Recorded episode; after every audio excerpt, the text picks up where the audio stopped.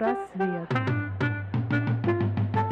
Всем привет, это подкаст «Психпросвет» о психике, бессознательном и современной психологии от экспертов своей области. А вести этот подкаст будем мы, Ирина Шибаева, врач, психолог, психоаналитик с тринадцатилетним опытом, руководитель и основатель Центра Потенциал. И Сергей Васин, психолог, психоаналитик и философ.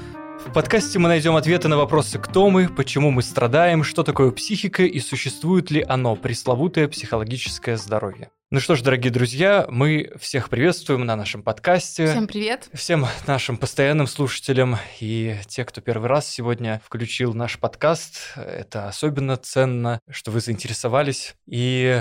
Наш третий сезон нашего проекта «Психпросвет», где мы говорим о психологии, психоанализе, медицине, философии, ну, в общем, обо всем полезном, как нам кажется. И приглашаем сюда экспертов из разных областей. Во втором сезоне мы приглашали врачей, ученых в области медицины, кандидатов наук. Надеемся, что те, кто слушал второй сезон нашего подкаста, вам было полезно. И в нашем третьем сезоне мы приглашаем людей из области, так сказать, прикладного психоанализа, кто так или иначе связан с психологией, психоанализом, вообще мировоззренческими какими-то такими проблематиками, кто занимается исследованием, или те, кто, собственно, как-то сам создает какой-то дискурс. В общем, у нас в третьем сезоне философы, деятели культуры и разные гуманитарии. И сегодня у нас в гостях мы, так сказать, усилили наш философский блок. Мы в прошлый выпуск говорили с замечательным Николаем Нарожным, и сегодня он вновь с нами. Николай, мы тебя приветствуем. Здравствуйте. Здравствуйте, Николай.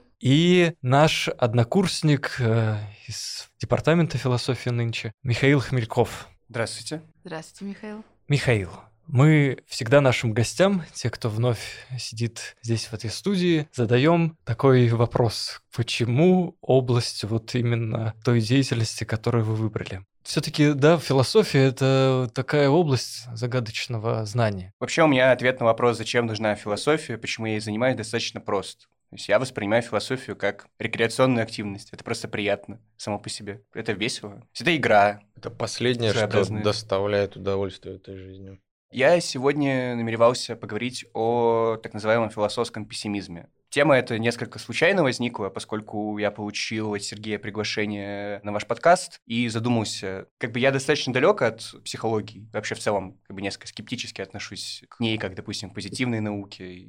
Я просто задумался, ну что я могу сказать слушателям, которые так или иначе заинтересованы вот в проблемном поле психологии. И так совпало, что на текущий момент я занимаюсь переводом книжки американского философа и писателя, в том числе художественной литературы в жанре готического романа Томаса Лиготти под пафосным названием «Заговор против человеческой расы», в которой он излагает собственные взгляды философские, которые как раз-таки крайне пессимистические и являются такой своеобразной выжимкой из вообще всей истории философского пессимизма. И в первом эссе, в принципе, такой приводится своеобразный компендиум. Грубо говоря, он так далеко глядит в своем пессимизме, потому что он стоит на плечах гигантов. И вот он перечисляет тех гигантов, на чьих плечах он стоит. Я подумал, что, наверное, в каком-то психологическом развитии для людей, занимающихся психологией, интересующих, проблема философского пессимизма может быть интересной. В конце концов, я думаю, что перед психологом может стать его практике внезапная задача, когда он столкнется с человеком, который придет и скажет: «Я прочитал Шопенгауэра, и мне очень плохо.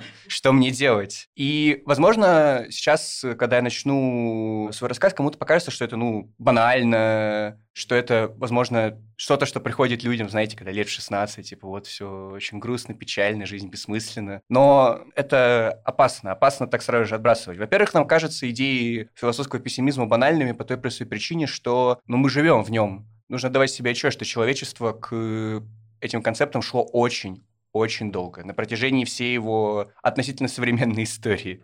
Разберемся вообще, о каком пессимизме мы будем говорить. Пессимизм бывает разный. В конце концов, вся философия в какой-то степени пессимистическая. Как бы ты открываешь философскую книгу, а там всегда «Ой, бытие сокрыли, ой, Европа закатилась, ой, все философы до меня писали какую-то фигню, а вот сейчас следите за руками, произойдет настоящая философия, а уж тем более относительно современная. Одной из основных задач современной философии является критика, причем критика всего. И из этого как бы она неизбежно оставляет пессимистический привкус. Так что мы не будем сегодня говорить о политическом пессимизме, то есть вот как вы уже сказали, мы не будем говорить там о закате Европы или о том, как, допустим, некоторые либертарианцы говорят, то мы вот боремся за рынок, но мы как бы в глубине души понимаем то, что государственная машина, патерналистское государство победит, но мы все равно продолжаем бороться. Это нас не интересует. Также нас не интересует сегодня и то, что можно условно называть эпистемологическим пессимизмом, пессимистичного отношения к возможности познания. То есть мы не будем говорить про концепции какого-нибудь там Фуко или Гудмана, про то, что вот мы не можем на самом деле познать реальность, а вот мы там в символические системы только видим всякие разные выдумки, сами наши придуманные или придуманные кем-то за нас. Это нас тоже не интересует, хотя на это поле мы еще, может быть,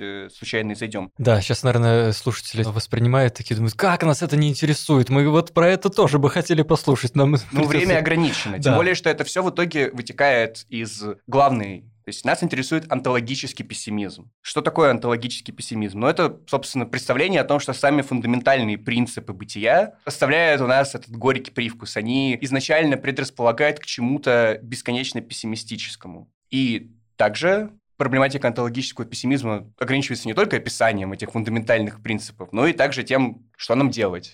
Какое должно быть у нас поведение, если уж мы осознали, насколько окружающая нас действительность, окружающее нас бытие вообще ужасно. Я очень кратко постараюсь описать вообще, как философский пессимизм зарождался, и какие-то основные мысли, которые так или иначе общие у всего спектра рассмотренных авторов, вот какую-то, скажем так, матрицу философского пессимизма. Как вообще думает философ-пессимист? История у пессимизма очень долгая, на самом деле. То есть философский пессимизм, несмотря на то, что сам термин обычно применяют к уже не классической философии конца девятнадцатого, начала двадцатого века, ну и того, что после него, его корни можно обнаружить, собственно, еще там у досократиков, то есть с самого начала философии как таковой. Да и в конце концов корни можно обнаружить и в авраамизме, и в буддизме. То есть в конце концов старая добрая буддистская матрица существования равно страдания известна каждому. Ну и у тех же христиан, например, особенно в каких-нибудь наиболее предельных формах, как у гностиков, отношение к тварному миру тоже крайне пессимистичное. Ну как бы нас всех обманул демиург, что же нам делать?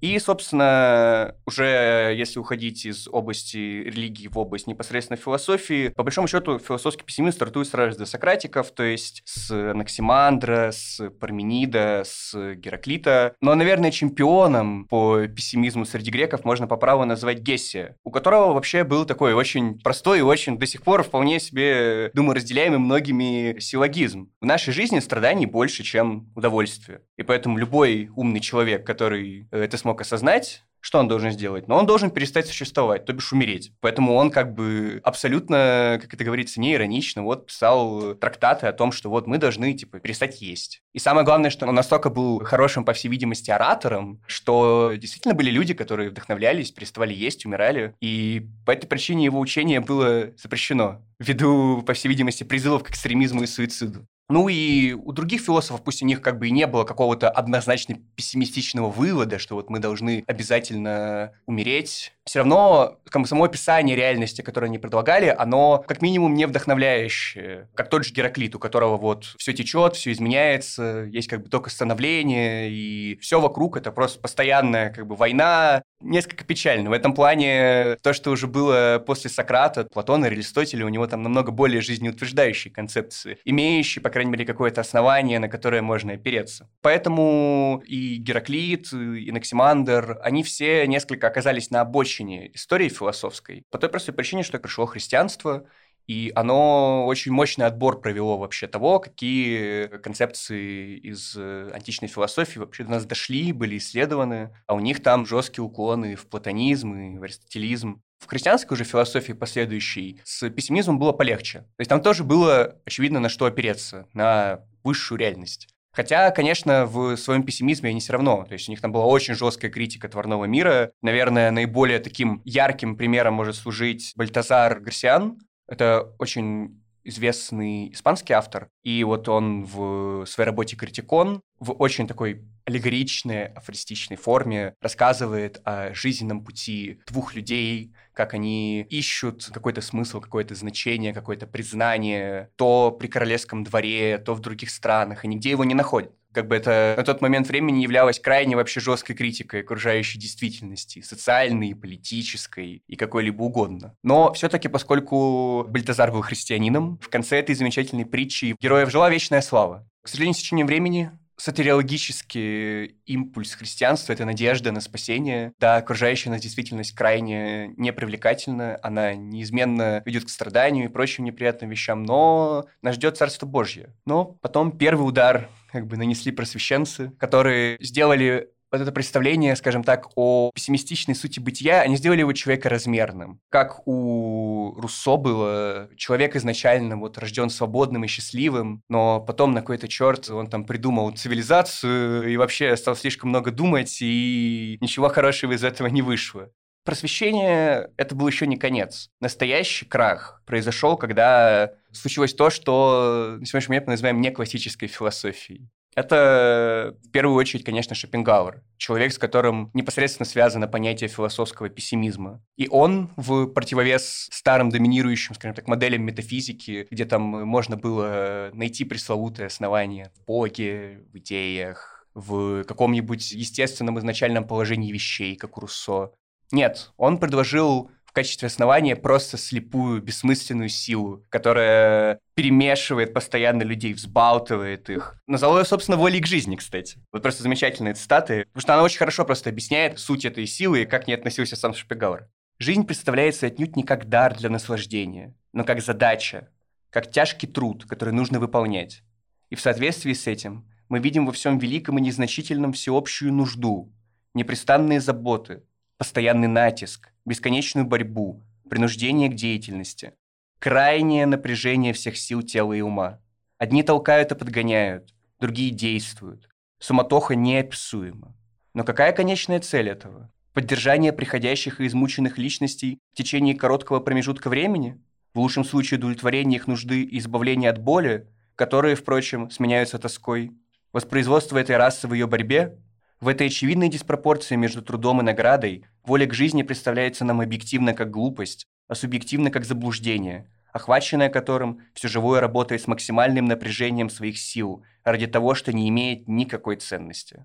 При более внимательном рассмотрении мы обнаружим лишь слепой натиск, тенденцию, совершенно лишенную основания или мотива. То есть именно здесь возникает мотив, в котором мы живем, собственно, и по сей день на самом деле. Безосновности, бессмысленности. Впрочем, сам Шопенгауэр, возможно, даже недостаточно далеко зашел в своем пессимизме в сравнении с тем, кто последовал после него, потому что в качестве своего выхода, в качестве своеобразного способа копинга с сложившейся ситуацией, он предложил, если ты хорош, если ты силен духом, то аскеза.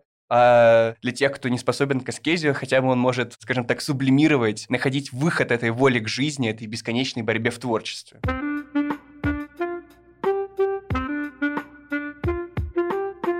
На Шопенгауэре проходит вот такая своеобразная разделительная линия пессимистической философии, которая пошла дальше. Он вдохновил очень большое количество авторов, то есть, по сути, своей традиция шопенгауэрская, она составляла серьезную конкуренцию, скажем так, более оптимистическим философским концепциям. Но если все его последователи соглашались в пессимистичном описании реальности, не все соглашались с его выводами, что мы должны как бы или предаться аскезе, грубо говоря, сдаться под натиском. Можно отнести, например, Майнлендера, он в качестве альтернативы к воле к жизни, он несколько, скажем так, развил, довел до предела эту концепцию и изобрел волю к смерти. Он сформулировал прекрасную метафизическую концепцию того, что авраамический бог возжелал совершить самоубийство. Ну, что, впрочем, разумно предположить, если твари, созданные им, посещают мысли о самоубийстве, тем более тех тварей, которые созданы, как известно, по его подобию, то можно предположить, что и самого Бога эта мысль посещала, тем более, что он так одинок во своем всемогуществе. Но поскольку Бог обладает, собственно, всеми качествами авраамического Бога, всемогущности, всезнания, вседоброты и прочих других максим, то единственный способ для него совершить действительно самоубийство – это расколоть свою полноту на, собственно, реальность как таковую, то есть распасться на тварной мир, который каждый по частям уничтожает себя, завершая вот этот вот великий план Бога по самоубийству. Ну а, собственно, выводом из этого у него был такой, очень, кстати, гуманистический. Он считал, что мы, как последовательные христиане, ну, по крайней мере, те последовательные христиане, которые должны последовать выводу Майнлендера, должны завершить великий план Бога по самоубийству и как-нибудь максимально безболезненно уйти из жизни. Боже мой, а как это возможно? Сам Майнлендер предлагал очень просто. Мы должны обеспечить всеобщее благополучие, равенство, ну, такой протосоциализм. Люди пресытятся материальными благами, поймут, что... А зачем нам, собственно, размножаться? Все, политика двух детей. Мы будем рожать максимум два ребенка, и рано или поздно мы закончимся. Был еще Бансен, был Сапф, из менее известных последователей Шопенгауэра, с вот таким пессимистичным выводом об острой необходимости нам всем резко перестать существовать. Но также были и те, кто предпочли неприятность бытия переносить с гордостью, высоко держать голову. Это, ну, в первую очередь, конечно же, Ницше. Собственно, он реконцептуализировал вот эту шопенгауэрскую силу не как волю к жизни, а как волю к власти, ну или, как корректнее переводить, волю к мощи. Грубо говоря, он вот этот пафос шопенгауэрский поменял у него заряд и сделал его утвердительным. Как это можно представить? Вот ты видишь вот это зачищенное поле, в котором ничего нет. Мы все разрушили, мы легким движением руки убили Бога, убили истину. Все, за что можно было зацепиться, мы все уничтожили. Мы просто плаваем в этом. И какая на это может быть реакция? Ну вот у Шопенгауэра реакция как бы все, конец. Ну если не перестать существовать, то хотя бы как бы существовать по минимуму, то бишь аскетично. А Ницше находит наоборот это пространством открытым для творчества, для утверждения собственной воли, для построения любой какой угодно истины. истины ее утверждения. В менее воинственном ключе похожая идея встречается в том числе и у экзистенциалистов. Например, представление о человеке как о проекте у Сартра. Человек в этом ситуации безосновности, он все равно должен утверждать себя как проект человека. Более мягкий экзистенциалистский подход к этой проблематике Камю выразил в мифе о Сизифе. Как бы герой тащит камень, который, когда он донесен до вершины горы, падает назад. И это происходит бесконечно. Казалось бы, ад. Собственно, Камю считает, что это как бы метафора на всю человеческую жизнь, на человеческое познание и прочее. Но вывод достаточно неожиданный, потому что Камю неизменно заявляет, что, несмотря на все это, мы должны представлять, мы должны считать, что Сизиф счастлив, когда он это делает. Собственно, вот я постарался в условиях ограниченного времени дать очень-очень быстрый крэш-курс основных имен в философском пессимизме. Тут, в принципе, можно уже заметить определенную синонимичность у всех этих авторов. Можно сделать какую-то условную выжимку, какую-то матрицу философского пессимизма, какими-то основными тезисами и выводами, которые следуют. Я их сформулировал, по крайней мере, так. У нас есть фундаментальные принципы бытия или того, как человек устроен, или как устроено человеческое общество. Они неизбежно приводят к тому, что страдание преобладает над удовольствием, к невозможности человеческого познания. То есть любое познание, ну, просто упирается в иллюзии, которые мы сами создали. И причем это не только в вопросах чувственного восприятия. То есть если у какого-нибудь Декарта еще была возможность как бы закрыться условно у себя в голове, в своем когите, и быть хотя бы уверенным в том, что он мыслит. Но последующая философия и этот фундамент нас из-под ног выбила. Поэтому и чувственное, и рациональное восприятие, оно все тоже на самом деле неизбежно оборачивается иллюзией, если мы о нем подумаем достаточно долго. И самое такое, наверное, банальное и приближенное к обыденной жизни, собственно, невозможность обнаружения подлинного смысла бытия и человеческого, и бытия мира. Любой подобный обнаруженный смысл при достаточном желании и при достаточной тщательности анализа тоже будет полностью обесценен. И из этого делают два выхода, как уже было сказано. Или необходимость самоубийства, болезненного или безболезненного, ну или утвердительный вывод. Апофеоз беспочвенности, выражаясь словами Шестова, вот он открывает возможность реализации своей воли, утверждения своей воли. Это тоже мысль, которая меня посетила, когда я переводил. Ее, к сожалению, не доводит до конца сам Лиготти, когда анализирует различных философских пессимистов. По сути, своей основной костяк позиции Лиготти полностью позаимствован у психолога и философа Цапфа, который, стоит заметить, писал это в начале двадцатого века. Человек с определенного момента своей эволюции обрел сознание. И обретение этого сознания оказалось страшной оплошностью природы, потому что оно слишком сильное оружие, и оно неизбежно приводит нас к, во-первых, отделению, абстрагированию от мира, то есть что мы постоянно будем неизбежно узнавать в окружающем мире себя или какие-то вот свои иллюзии, и неизбежно будет заставлять нас задумываться, во-первых, о своих физических процессах, то есть мы можем их наблюдать, что с точки зрения Цапфы недоступно для кого-то, кроме людей. Мы можем осознать то, что все, что нас окружает, это вот шопенгауэрский проект, праздник резни, в котором все постоянно друг друга уничтожает, все сменяется, происходит только становление, и ничего в нем не зацементировано, не на что в нем опереться. Сапф справедливо замечает, страшное какое-то описание. Если бы люди действительно это полностью осознавали, то в лучшем случае все бы уже давно умерли, а в худшем случае произошла бы просто эпидемия и безумие. И он вот выделяет четыре способа, как человек содержание своего сознания несколько ограничивает. Способы, на самом деле, думаю, знакомы любому человеку, который, собственно, интересовался психологией или психоаналитикой. Он выделяет вот изоляцию, исключение просто определенного корпуса мыслей из головы, якорение. Ну, это, собственно, вот как раз фиксация на какой-то иллюзии национальной, религиозной или там семьи. Да, ну, какой угодно человек при должном желании, как известно, может приикариться вообще к чему угодно, включая к бренду производителя его телефона. Отвлечение – это, собственно, наиболее популярный с точки зрения Сапфа способ человека, ограничивая содержание своего сознания. По сути своей развлекаешься и не думаешь, если очень примитивизировать. Ну и самая, возможно, высокая степень – это вот сублимация. Вот эти вот отрицательные выводы, свое неудовольство реальностью, осознание ее глубочайшей бессмысленности каким-то образом выражать в творчестве. И, собственно, сам Сапф так и пишет, что, мол, я вот эти все нереальные книги про пессимизм, это вот моя сублимация того, что мне вообще жить очень гадко. Так что в этом плане он очень честен. То есть он не может себя продолжать так обманывать, и поэтому мы должны добровольно уйти из жизни. Также, вот, собственно, а-ля Майнлендер, он предлагает вот гуманистический такой подход. Мы все должны настолько как бы присытиться от мирских благ, что мы все просто добровольно вот, да, перестанем размножаться и уйдем из жизни, и всем будет, ну, точнее, как, уже никому не будет хорошо, но никому, что самое главное, не будет плохо.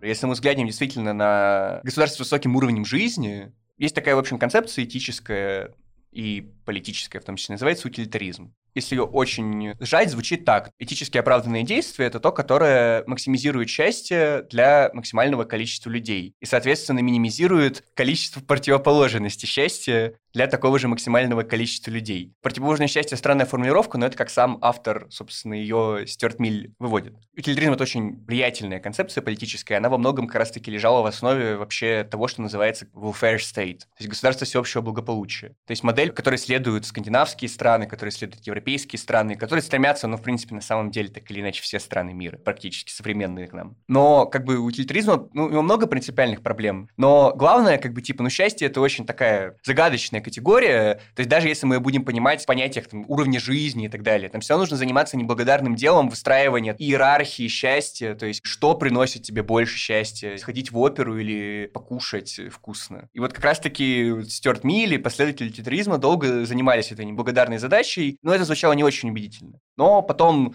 абсолютно справедливый вопрос был поставлен Карлом Поппером. Так давайте мы можем внесем как бы этическую ясность, если мы просто перевернем с ног на голову наши требования и озвучим его таким образом. Этически оправданное действие – это то, которое минимизирует страдания. По крайней мере, что можно отнести к страданию. Нам намного проще всем договориться и условиться, нежели о том, что такое счастье или благополучие. И, казалось бы, ну, это действительно элегантное решение. И это в какой-то степени как раз-таки в том числе и та политика, которую можно обнаружить вот в том пресловутом welfare state. Карл Поппер, ему чуть-чуть не хватило до того, чтобы довести свою мысль до логического завершения, потому что на самом-то деле, так если подумать, единственный вывод из этической максимы, то, что этически оправданные действия, которые минимизируют несчастье, это как бы, ну, мы должны перестать существовать. Получается, что когда мы минимизируем несчастье, то мы тогда приходим к самоуничтожению. Вот в этом же парадокс, то есть получается, нам нужна боль и страдания для того, чтобы жить, но зачем жить, если это боль и страдания? То есть ты или изначально исходишь предпосылки, что страдания просто в мире больше, чем его противоположности. Но если его не будет, то тогда это будет, по сути, самоуничтожение. Люди перестанут размножаться. Тогда, получается, некоторая вот доля пессимизма, страдания необходимы. В этом-то, собственно, и главное противостояние пессимистов с, ну, каким-то обыденным дискурсом. Она, по сути, своей, ну, с нашим какой-то интуицией моральной. Или, может быть, даже не моральной, а вот каком-то, может быть, глубинным чувством биологическим. Но нам кажется, что не размножаться – это не самая притягательная идея. То есть нам кажется, что это, может быть, этически неоправданно. Ну, не хочется нам не размножаться. Но с точки зрения как раз-таки пессимистов, особенно вот, которые уже ближе к двадцатому веку, к двадцать первому, которые взяли на вооружение всю мощь дискурса биологии, они говорят, ну, типа, да, но ты не хочешь не размножаться не потому, что как бы ты это действительно это понимаешь, это просто как бы в тебе говорит там инстинкт или твоя природа, и тебе нужно эту природу так или иначе преодолеть, потому что это просто будет лучше для всех нас. Поэтому тут нету противоречия в чистом виде, тут скорее противоречие не логическое, а эмоциональное. То есть мы, с одной стороны, можем, да, действительно согласиться, что страдания, если не преобладают в нашей жизни, то хотя бы, типа, обнаружить его в нашей жизни, решить вообще, что является страданием, а что им не является, нам намного проще, чем если мы будем глядеть на мир с позиции того, что нам приносит удовольствие или даже больше позволяет нам достичь счастья. Но при этом нам также на интуитивном уровне кажется, что прекращать размножаться тоже не стоит. Вот как раз-таки в преодолении второй части стоит политическая и философская задача пессимизма. Я не занимаюсь в данном случае апологией философского пессимизма, потому что я сам не в полной мере философский пессимист. Я вот в этом условном разделении на тех, кто готов прекратить размножаться, самоубиться, поднять руки вверх и грустно плакать, и тех, кто с горделивым выражением лица готов терпеть нож внутри. Я вот на второй. То есть я согласен с пессимистичным описанием реальности. Это действительно, на мой взгляд, имеет смысл. Но это воспринимает как возможность свободы. Ничего нету, ни за что не зацепиться. Это значит, что у меня просто есть свобода нафигачить тут таких воздушных замков, безумной красоты, что и прекрасно, и буду я в этом воздушном замке жить, и рано или поздно из-за непрочности этого материала он развалится, ну и ничего, я еще один построю, и еще один, и еще один.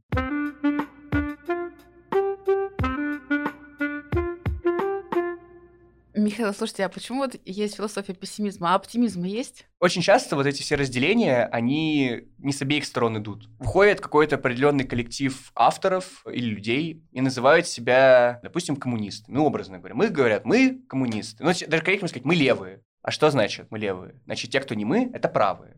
У пессимистов похожая концепция. Они выходят, говорят, мы пессимисты. Значит, следовательно, те, кто не мы, те, кто не пессимисты, они оптимисты. И, соответственно, вся остальная философия по факту оказывается, ну, оптимистической. Есть философия, которая, скажем так, она более жизнеутверждающая. Но вот опять же, уже упоминали мы Декарта. Декартовская максима «я мыслю, следовательно, существую», она очень жизнеутверждающая. Декарт, конечно, он тебя накручивает, он говорит, мы как разумные люди, мы должны постоянно во всем сомневаться. То есть наше познание начинается с радикального сомнения во всем, и ты вот идешь идешь, идешь за Декартом, ты сомневаешься, сомневаешься, но вместо того, чтобы провалиться в описанную мною вот такую яму типа нигилизма и пессимизма, ты внезапно осознаешь, что сам факт того, что ты мыслишь, с ним тебе спорить достаточно сложно. Все, и ты нашел этот фундамент, и тебе стало легче. Произошла жизнеутверждающая философия, скажем так. Жизнеутверждающая — это там, где уже обнаруживается фундамент, я правильно понимаю? Ну да, можно так это понять. Тогда вот вопрос ко всем, что вообще философы — это люди достаточно пессимистично настроенные, пессимисты. Я бы не стал говорить за всех. Скажите за себя, пожалуйста, Николай. Безусловно, я большой пессимист, в первую очередь на собственный счет, потом уже и на счет всего мира. Чем больше прекрасных воздушных замков мы с Михаилом построим, тем больше людей умрет в страданиях. Боже, и, конечно, ты нас изобразил какими-то совсем кровожадными. Какие вы мрачные. Мы не кровожадные, наоборот, мы пытаемся построить рай на земле, быть сильными, справедливыми и честными. Эти воздушный замок возводится у вас на глазах. Те, кто не с нами, они так или иначе служат силам хаоса и забвения о поиске высокого и великого в этом мире, полном ужасов и нечистот. Но, поверьте, мы сможем отличить золото от грязи и очистить хотя бы некоторое пространство на этой земле от всех тех элементов и тех лиц, граждан и идей, которые засоряют наш мир, которые уродуют его. Поэтому голосуйте. Да, на первый взгляд, вся философия, она так или иначе пессимистична, потому что она просто как минимум с критическим зарядом зачастую. Но, по крайней мере, существует очень много, на самом деле, философий. То есть, ну, философия — это же все-таки не какой-то монолит. То есть, мы там занимаемся все не одними и теми же вещами. То есть, в принципе, там существуют проблемные поля, в которых вообще особого места для пессимизма нет. Ну, вот как той же типа, аналитической философии. Ну, какой пессимизм в выяснении вопроса, какое нам знание считать научным, а какое нет? Ну, в это... аналитической философии нет философии. А что там есть? Там есть достаточно, э, на мой взгляд, нелепое подражание науке. То есть это философия, которая отрекается от своих, пытается подражать чужим. То есть это власовцы в мире континентальной традиции. Ну, это не, не так, Николай, при всем уважении. Аналитическая философия – это прям просто очень что-то далекое от всего того, что я еще не говорил. Поэтому она как бы так явно приходит на ум. Но в философии, как в любом знании, как в любом анализе, у него есть разные точки входа. Когда твоя точка входа – это как бы, ну вот, онтология, то есть самая низкая или, наоборот, самая высокая точка, где ты претендуешь на то, чтобы описать фундаментальные законы реальности, то там может обнаружиться что-то, наверное, грустное. А если твоя предметная область, если то, чем ты занимаешься, это, например, человеческое общество, какой-то вот его отдельный элемент, как Ролан Барту, который он написал статью про то, как еда представляется в женских журналах. Очень это, интересно. Это тоже философия, то есть... Ведь уже позитивная, а оптимистическая, она же определяет конкретно что-то. Она, во-первых, не описывает реальность такими словами, которые мы можем охарактеризовать, как, ну, вот у этого какой-то пессимистический дух, а вот у этого он оптимистический. Хотя, конечно, при том желании, конечно, можем. Может, сказать то, что в журналах для бедных женщин изображают еду, которая выглядит красиво, но на самом деле невкусная, а в журнале для богатых женщин изображают еду, которая выглядит некрасиво, но при этом на самом деле вкусная. То есть это тоже что-то какая-то, типа, нереальная критика французского общества, и Ролану Барту, у него пессимистичный взгляд на женщин, которые читают журналы. Но не вся философия чисто виде может быть разделена на оптимистичную и пессимистичную, потому что просто есть философия, которая этот вопрос не волнует. То есть она занимается просто типа другим. Я бы предложил такую радикальную схему, как философия, заряженная духом пессимизма, и ее радикальный черный дубль в виде идеологии, заряженной исключительно духом оптимизма. Ну, это, кстати, в какой-то степени, может, даже имеет смысл. Просто очень тяжело воспринять философскую концепцию в оптимистическом ключе, пока ты ее, собственно, вот не превратишь в воздушный замок, который ты внезапно примешь за реальность. Все-таки философ, ну, это моя, по крайней мере, позиция. То есть он должен постоянно играть в такую своеобразную игру с самим собой. То, что он читает какого-то автора или философствует. И вот на этот момент он абсолютно свои сомнения заглушает. Он должен бороться с желанием, типа, жестко сейчас раскритиковать то, что он читал, сказать, что автор какой-то дебил и ничего не понял. То есть он должен это принять, пережить, как-то прочувствовать внутреннюю эту логику, но потом в самый последний момент из нее выйти, то есть полностью от него абстрагироваться и занять, наоборот, максимально критическую позицию. И вот так вот постоянно как бы типа от автора к автору, от автора к автору, вот так кружась в этом танце. То есть вот только так, на мой взгляд, может твориться философия. Потому что иначе мы получаем типа идеологически заряженного человека, сошедшего с ума, который начинает объяснять тебе, допустим, через призму той же психоаналитики. Вот, ну хорошо, вот мы можем через призму психоаналитики объяснить все, например, кино. Как мы должны решать вопрос, если мы как бы разумно предполагаем, что вообще психоаналитика, она существует очень давно. И режиссер, когда он снимает фильм, он знает, что существует психоаналитика, и он специально использует психоаналитические маркеры. Тогда наш анализ становится нечестным, потому что мы претендуем на то, что обнаруженные нам, допустим, какие-то символы, какие-то знаки, они не опосредованы сознанием режиссера, а они оказываются опосредованы, и ты там как бы этот бесконечный этот круг можешь зарыться. Любой гуманитарий, уж тем более любой философ, должен давать себе отчет, что можно объяснить все через что угодно, если у тебя есть достаточное количество белых ниток. Как бы из этого неизбежно все равно какой-то пессимистический вывод может возникнуть. Когда человек какого-то вот этих вот бесконечных вариантов из этой мозаики что-то наконец-то выбирает у себя, опять-таки, воздушный замок по вкусу, его полностью обживает, возможно, меняет воздух уже на что-то попрочнее, там, на какой-нибудь там цементик или хотя бы на дерево, это превращается в идеологию, в которой все позитивно. Но как, что может быть прекраснее? Мы все объяснили. Весь да, мир понят. Да. да, мы живем в мире полном смысла. Разве это в таком случае? Это замечательно. И, собственно, у меня в этом плане конечный вопрос, который из всего этого, вот именно к вам, как людям, которые непосредственно связаны с психологией, главное, что психологической практикой. Сейчас нам всем показалось тут, что вообще выводы философских пессимистов вообще пугающе напоминают текущее положение дел. Как психологи вообще, что они могут ответить вот этой вот гипотетической будущей ораве людей, преисполненных философских пессимизмом, которые попадают к ним на кушетку? Больше того вам скажу, вообще в современном мире считается, что у нас почти сто процентов пораженность депрессивным расстройством. То, что вы называете пессимизмом, я для ну себя да. вот на свой лад перекладываю, и это определяется как депрессивное расстройство, и потеря смысла жизни или отсутствие смысла — это не является нормой, это является патологией и чаще всего описывается в рамках депрессивного расстройства. Ну, это лечится. Но вот тоже вопрос, как это лечится? То есть это же тоже такой воздушный замок получается. Вот человек пришел, осознал что-то, что вот все тлен, а он как бы все равно умрет. Ну, образно говоря. Да, да, и вообще как бы жизнь а мы тогда не говорим, такая прекрасная. Понимаете, получается, что и вы... вот он понял, да, и вот пришел как бы к этому выводу-то логичному. А его возвращают. Да, а говорит, вот, кстати, про реальность, да, тестирование реальности. Вот в психологии там это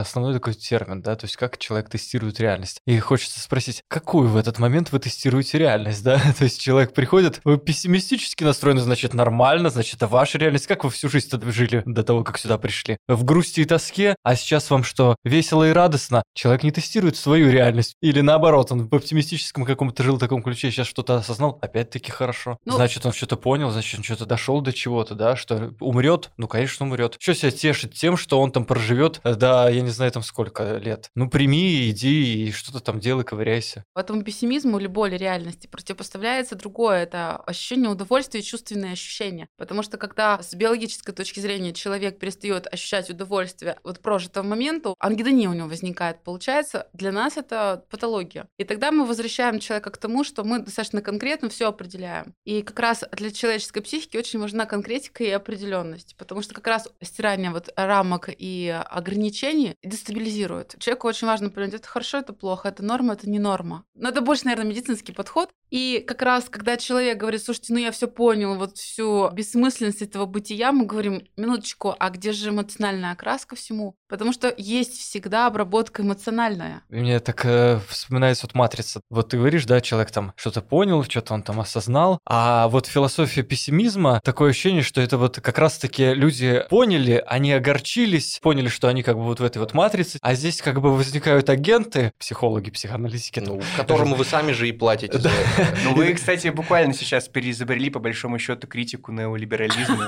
Да, и...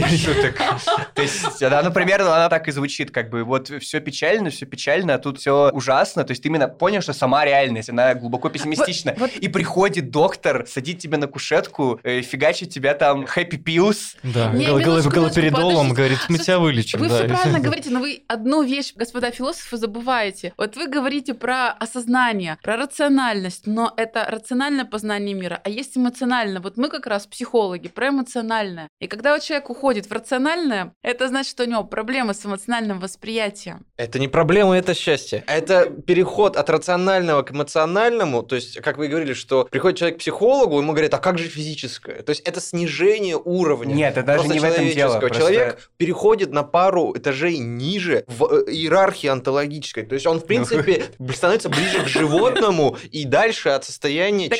Так, так мы животное отчасти, подождите, биологическое начало в нас никто не отменял. Но ведь сам мир, он ужасен, он плох. Этот мир, это большая ошибка. Вот, подождите, Николай, сейчас выйдите вот на улицу. Он злой. Я вас угощу шоколадкой, у вас мир станет лучше. Потому что вы получили свои эндорфины. Согласитесь, это ненадолго. Хорошо, но это никоим... Нет, во-первых, я нахожу достаточно забавным силлогизм подобие, ну, как бы большинство людей у нас страдает нынче от депрессии, но при этом... Сто процентов.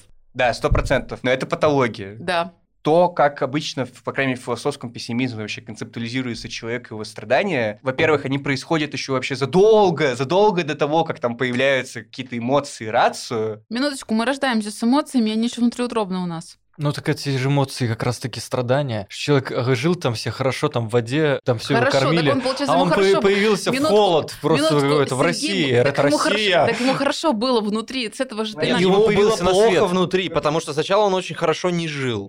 Вы понимаете, что если вы просто оказываетесь в мире Шопенгауэра с его метафизикой, то страдание, оно появилось не только еще до того эмоций, до того, как человек появился. Его не было еще, а страдание уже было. В этом-то проблема. Сознание порождает страдания. Согласна. Ну, ну да, и, если даже предположить, вот, что Бог был один, он одинок, он страдал, ему надо было... Ну как, вот, вот, вот как у Майнлендера, он страдал, да, но не мог прекратить свои страдания, и он распался. Уважаемые философы, знаете, есть такая особенность. Вот вы умудряетесь размышлять о чувствах, о чувственном. Пессимизм – это о чувственном. С рациональной позиции. И кажется, что вы упускаете здесь как раз биологическое... Вы все-таки живые люди. А это значит, у вас работают каждую секунду механизмы биологические. Мы выйдем на улицу, там свежий воздух, да, пойдем, может быть, в кофейню, там прекрасная чашка кофе, и нам будет хорошо. Какой к черту пессимизм? Но вот как раз психоаналитики говорят о том, что, понимаете, все хорошо в некоторой гармонии. Вот если вы уходите только в рациональность, для меня, как для психоаналитика, это будет значить, что вы зачем-то тормозите свой психический аппарат, значит, вы умрете, вы заболеете, так, умрете. Мы действительно, просто... мы действительно да. умрем. Обвинение нас в излишней рациональности несколько странное, потому что, мне кажется, что идея о том, что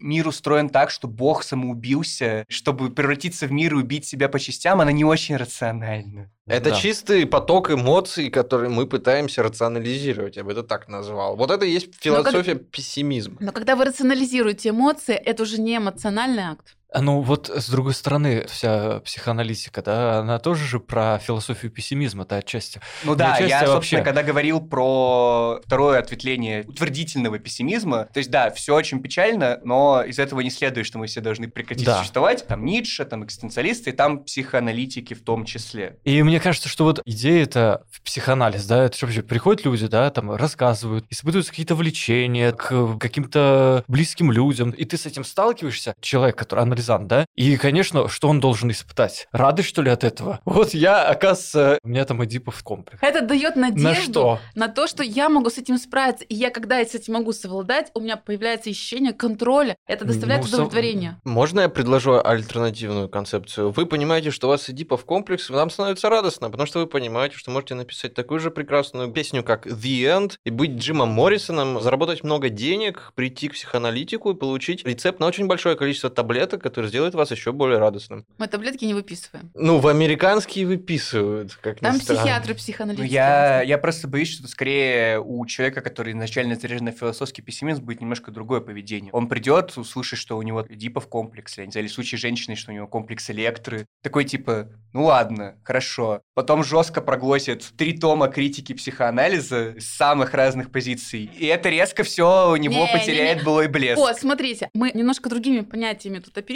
Мы говорим про силу эго, про силу сознания, которая понимает, что я чувствую, и одновременно я размышляю о том, что происходит. И тогда любая критика мною будет переосмысляться. У меня будет как бы своя философия. Создание своей философии для каждого человека — это, по сути, есть психоанализ. Я уже вот эту вот метафору игры приводил. То есть у меня сразу же определенную антипатию, когда к тебе приходит человек, одной из причин несчастья которого является то, что он не может себе выбрать привилегированную вот какую-то фундаментальную модель окружающего действительности, потому что как бы он убедился в том, что этого вот привилегированного дискурса его нету на самом деле. Вот приходит человек, то есть у него одна из его, по крайней мере, проблем, то, что какая-то описательная модель реальности, бытия, вот именно которая действительно способна объяснить ее всей его полноте, он не может ее выбрать, потому что ее нет. Ну, как бы с его точки зрения, допустим, что ее просто нет. То есть он приходит к психоаналитику, и все, что он может ему сказать, это просто предложить еще одну такую же нет. описательную модель и сказать, типа, друг, ну, может быть, на этот раз все получится. Слушайте, Михаил, вот на самом деле никто никогда не приходил, знаете, говорит, ой, что-то я вот ни одну модель выбрать не могу, мне что-то... Человек приходит с конкретно каким-то страданием.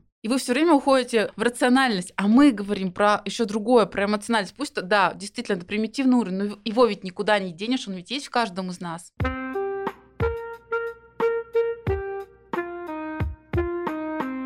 Я думаю, что нам надо еще встретиться. Сегодня был такой замечательный экскурс в историю философского пессимизма, да. и потом мы немножко так еще и поспорили, так хорошо. И, и я думаю, спорили. надо еще, да, продолжить. И сейчас много вообще завалено, мне кажется, все книжные магазины вот этими, знаете, популярной психологии, где это мысли позитивно, а пессимизм — это как-то про это не говорят, и никто, конечно, не пойдет к коучам, которые говорят «мысли пессимистично! Открой, подними веки уже!» Ну, если себе. это бесплатно, ну, то пойду. Большое да. спасибо еще раз, спасибо. что пригласили. Спасибо, спасибо большое. Да. Подписывайтесь на наш подкаст в Яндекс.Музыке, Кастбокс, Apple Podcast и везде, где вы слушаете. Пишите комментарии и ставьте лайки. Нам это очень важно. И помните, психпросвет — все, что должен знать о психике зрелый человек. Пока-пока.